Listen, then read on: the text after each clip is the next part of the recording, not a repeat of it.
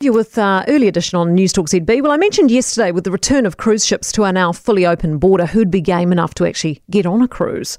Uh, the horror of those cruise ships stuck like floating prisons when, in the early days of COVID, people got trapped on them, unable to move. I thought that might put people off for life, but apparently not. I was inundated with messages yesterday from people already back out cruising. Not only that, they're loving it. And so far, so good. Touch wood. Uh, I mean, there was that cruise ship, the Coral Princess, last month in Brisbane, which got hit with a COVID outbreak. They had to um, refund passengers and hold the ship in Sydney while the 2,000 odd passengers had to disembark while the positive cases had to isolate on board. Uh, surely, after two years of a pandemic and no cruising, that's just got to be the worst luck ever. I don't know if those passengers will be back. But the people that are into it love it. They're devout about it. I thought it was largely for old people. But then my cousin, who's in her 40s, has just done one. She loved it. My parents are hardcore cruisers. I mean, the first thing they booked post pandemic was a cruise.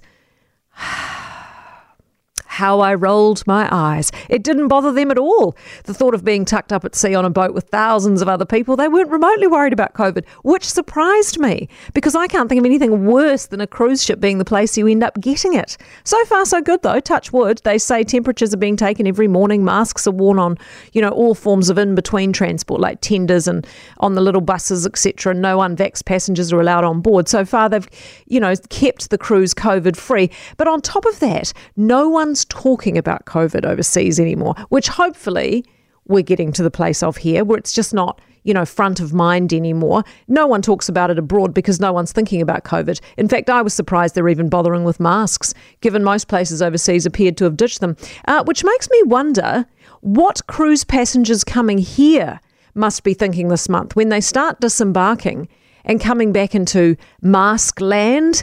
They're quite possibly going to be bemused by it but find themselves having to comply with it, of course, when and if retailers or tourist operators remind them of our orange light rules. I wonder whether they find that, you know, cute and endearing or or whether they just think we're all nuts.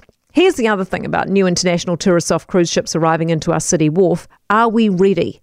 Is Auckland City ready? I'm just not sure a main street of for lease signs and homeless people is quite the welcome they'd be expecting. Boarded up shop fronts and graffiti, a lot of closed shops. I mean, I'm hoping their impending arrival has focused the minds of Queen Street retailers to rev it up a notch and throw out the welcome mat. I'm hoping enough tourists pour up that street to breathe new life into it.